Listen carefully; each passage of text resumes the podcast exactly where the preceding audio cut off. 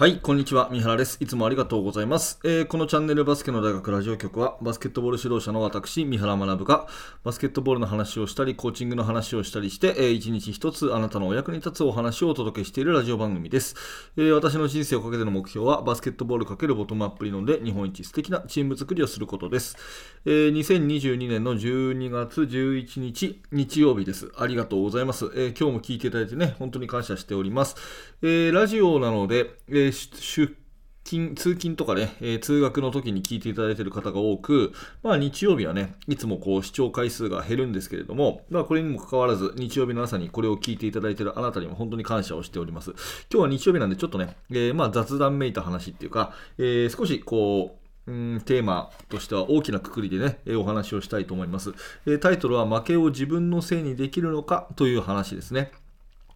えーと、サッカーのワールドカップ、日本の試合が終わりまして、えー、今、準決勝、ベスト4のカードが揃ったところなのかな。うん。まあ、まさか PK で、え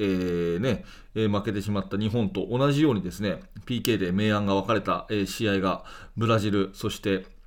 えー、ブラジル、クロアチアの試合と、ね、アルゼンチンの試合とあって、えーまあ、PK 戦のその人選が話題になったりしていますよね。まあ、要は監督から指示があったこのメンバーでこの順で蹴りなさいというやり方と、あとはその選手立候補制でね、やってるチームとどうなんだみたいな話で。で、日本の、まあ、あの、チームはですね、えー、立候補制でやったと。で、それに対して、えー、負けた責任は誰があるんだとかですね、えまあ、勝手なことをメディアは言ったり、えしているわけですね。えそうかとすれば、まあ、日本の選手たち、吉田、え選手とかはですね、えまあ、自分たちの方針に間違いがなかったと胸を張っているというようなコメントを残したり、えさらには10年前のなでしこジャパン優勝の時は、あの時は立候補制だったとかですね、えー、結構いろんな話がごちゃごちゃしててですね、要するにこの、うーん、なんていうのかな、ワールドカップによって、その、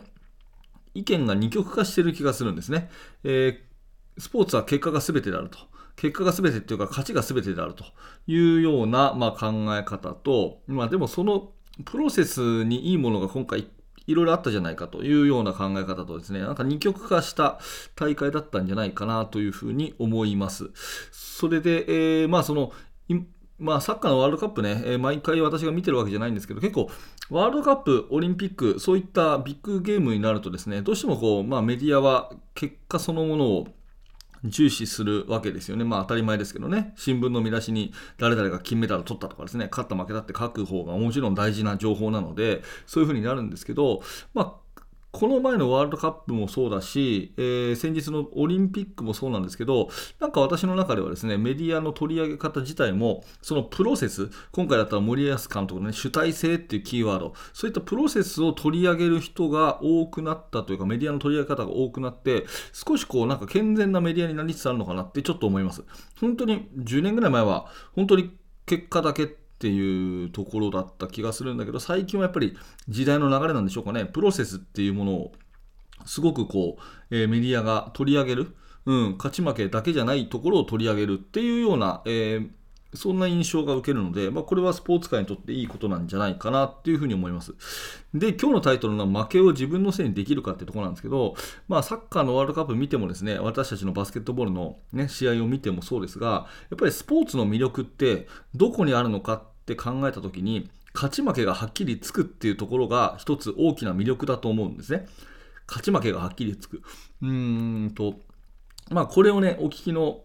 うん方でですね、えー、まあ、お仕事されてる方がほとんどだと思うんですけど、その仕事されてる時に、スポーツを除いた場面で、人生の勝ち負けがはっきりつくって、あんまりなくないですか？多分ね。いや、どうなんだろう。すごくこう、シビアな世界で、売り上げが全てね、え、左右するあのっていうような人生を送ってる方は違うかもしれませんけど、まあ、いわゆる一般的なですね会社員で生活を送っていたりするとですねあの勝ち負けってはっきりしないですよね人生でね。ただスポーツの場合は残酷なまでにその勝ち負けっていうのがはっきりすると、うん、バスケットボールであれば例えばね、えー、子供たちがたくさん 10,、ね、10人、20人、30人といるチームで、えー、レギュラーになりたいというようなところであって、で、試合当日5人はこの人って決まるわけじゃないですか。まあそういった意味では、えー、そこの場面で小さな勝ちと負けがはっきり分かれる。で、試合をすればすれ、下で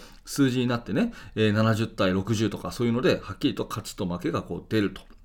まあそんなような、えー、はっきりするんですよね、勝ち負けっていうのは。でもっと言うと、スポーツっていうのは、まあある意味残酷な部分があって、えープレーをした瞬間にうまいか下手かがはっきり分かっちゃうっていうことですよね。えー、これ例えば教室の国語とか算数の、えー、授業で考えるとですね、えー、机に向かって勉強してるそのしあの姿仕草からはその子のその成績って分かんないですよね。テストをやるまでは分からないし、テストをやってもね、その点数を見るまでは分からないじゃないですか。だけどスポーツっていうのは誰の目にも明らかに見えちゃうので、下手な人は下手だね、上手い人は上手いねっていう評価が嫌おうなしに下される。これがスポーツの世界だと思うんですね。うん、で、この、えー、負けたがはっきりする、勝ちがはっきりするっていうこのスポーツ界で、まあ、結果が全てっていう考え方ももちろんあるんですが、私は一番こうスポーツであのうん価値のあるところはその負けがですね疑似体験できるっていうかその人生における本当の勝ち負けってなんかこう生きていくかいけないかみたいなところに本当はなっていくと思うんだけどそうじゃなくて失うものは何もなくて負けるっていう悔しい体験ができるところにすごくね、えー、価値があるんじゃないかなと思います。これ前の放送でも取り上げましたけど、えー、私はスポーツの価値っていうのは負けでも次があるところがスポーツの価値だっていうふうに思ってるんでまあそんな話ですね、えー、本当に全力全身全霊尽くしました。で大会に臨みました。目標に臨みました。で、負けましたというふうになった時に、えー、またやり直すことが許されるのがスポーツのいいところっていうふうに思っているんですね。これ多分人生だったらそんなね、えー全身全霊を尽くして勝ちか負けかを決めるっていう場面ってそんなに多くは起こらないスポーツほどはっきりは見えないっていうところだと思うし、うん、あのひょっとしたらね、えー、まあ、言い方悪いけれども何もしなくてもねなんとなくのんきに生きていけるっていう人も多いかもしれませんよね。だそんな中で、はっきりと期限が区切られ、ルールが決まっていて、勝ちと負けがはっきりするっていうところがスポーツの最大の魅力であり、まあ、そこが成長なのかなというふうに思うんですね。うん、でもちろん試合には勝った方が良くて勝った方が自信がつくし次へのね得るものが多いんだけどじゃあ負けたらね得るものがないかっていうとそんなことないんですね。ただしここが私のまあ一番の今日のパンチラインなんですが負けた時にその負けに価値をどれだけ見出せるかは指導者次第というふうに思うんですよね。負けた時に負けにどんだけ価値があったのかっていうふうに思わせてあげられるのは指導者次第ということで、うん、負けた時にねお前たちは弱いからだとお前たちのせいだと、お前たちの取り組みが悪いんだということで、全部指導者が他人のせい、他人のせい、他人のせいにすれば、まあ、あの子供はね、大人の言うことは聞かなくても、やることは真似しますから、で、えー、多分小さい子供をね、えー、育ててる人だったらわかると思うけど、あの子供っていうのは親の言うことは聞きません。だけど、やることは真似するんですね。だから指導者のそのね、えー、一つ一つの言動、ね、態度、そういったものは全てチームに真似されるというふうに思った方がよくて、えー、まあ、あの負けた時に、いや、お前たちが俺の言うことを聞かないからだと、ね、練習真面目にやらないからだと、真剣にやらなかったからだと、うん、だから負けたと。お前があのシュート外したから負けたと。ね、いうような言い方で言っていたとすればですね、それは生徒たちも、お前のせいだ、お前のせいだっていうふうに始まって、誰でも責任を取ろうとしないという集団になるんですね。うん、だけども、今回のね、森保監督じゃないけど、まあ、いろんなコメント見ても、要は私のせいですと。私が良くなかったんです。私の決断です。選手はよくやりましたというような、そういう指揮官のもとを過ごしてきたチームだったら、全部選手がですね、えー、いや、あのキックをしたのは私の責任ですと。いや、あそこの敗戦は私の責任ですと。今回の負けは私の責任です。っていうふうに自分ごとになるわけですね。で、こうなった時にどっちの方が次に迎えるか。先ほども言ったように、スポーツの魅力っていうのは負けても次があることなんで、ね、うん負けてもね、今回の新人戦負けても春の大会があるし、春の大会負けても夏の大会があるし、夏の大会負けて引退しても、その次の受験に生きてくるし、ね、ね受験が終わっても、ね、その次の人生に生きてくるっていうふうに、どんどん次へ次へ次へっていうふうにつながるのがスポーツのいいところなんで、負けた時に、それ自分のせいです。自分事ですって言える子を育てた方が、絶対その子のためになりますよね。うん。っていうふうに私は日頃から思ってると。だからそんな意味で、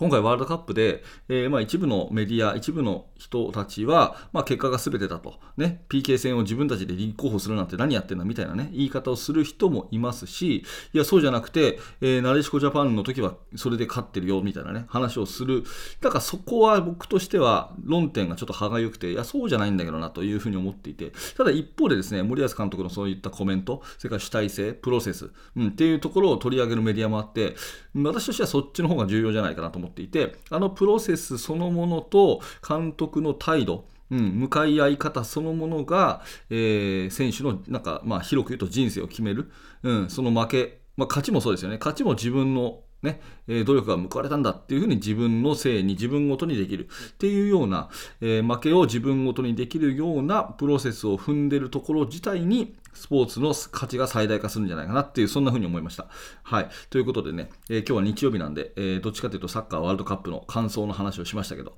まあ、えー、日頃から私がちょっと考えていることをご、え言語化してみましたので、何らかあなたのお役に立てれば嬉しく思います。えコメント、チャンネル登録、お気軽にお願いいたします。それから、えバスケの大学のメルマガ、えそしてバスケの大学研究室というコミュニティ、下に説明欄ありますので、気になる方はぜひチェックしてみてください。はい、最後までありがとうございました。三原学でした。それではまた。